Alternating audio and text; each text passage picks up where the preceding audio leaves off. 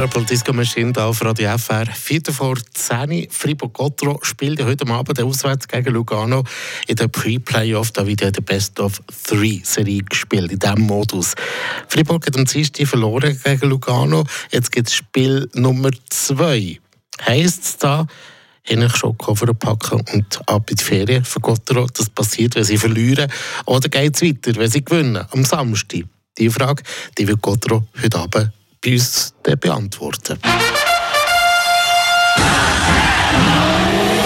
Der Gotteron Talk.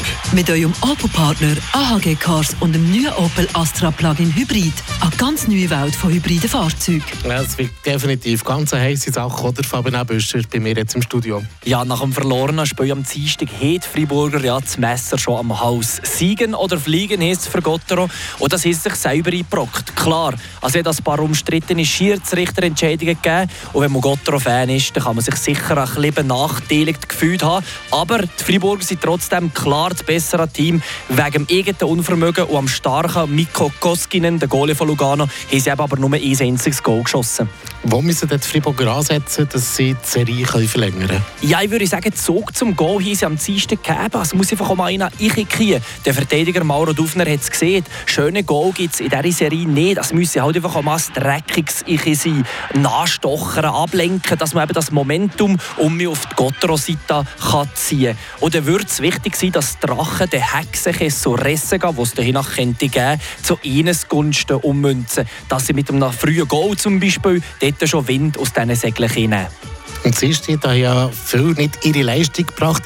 Welche Spieler müssen deiner Meinung nach die Leistung steigern oder die ja ein bisschen mehr zeigen? Die Ausländer haben aus meiner Sicht nicht so schlecht gespielt. Zum Beispiel der Viktor Rask war sehr engagiert, hat gut Zug gegeben zum Goal. Nur hat er den Böck im leeren Goal nicht unterbracht. Und David Derne, der nach dem Stockschlag als Spieldisziplinarstrafe kassiert hat, der brennt sicher für heute am Abend eine Reaktion auf dem Gletscher. Und vor allem noch, weil es sonst das Leger Spielweh für einen Kanadier. Der 36-jährige Topscorer beendet ja seine Karriere. Wer wohin nach überzählig wird sein, ist noch unklar, aber möglich ist, dass der Janne Guokkanen für sein Landsmann Jusso Vainio um mich rückt ins Line-Up.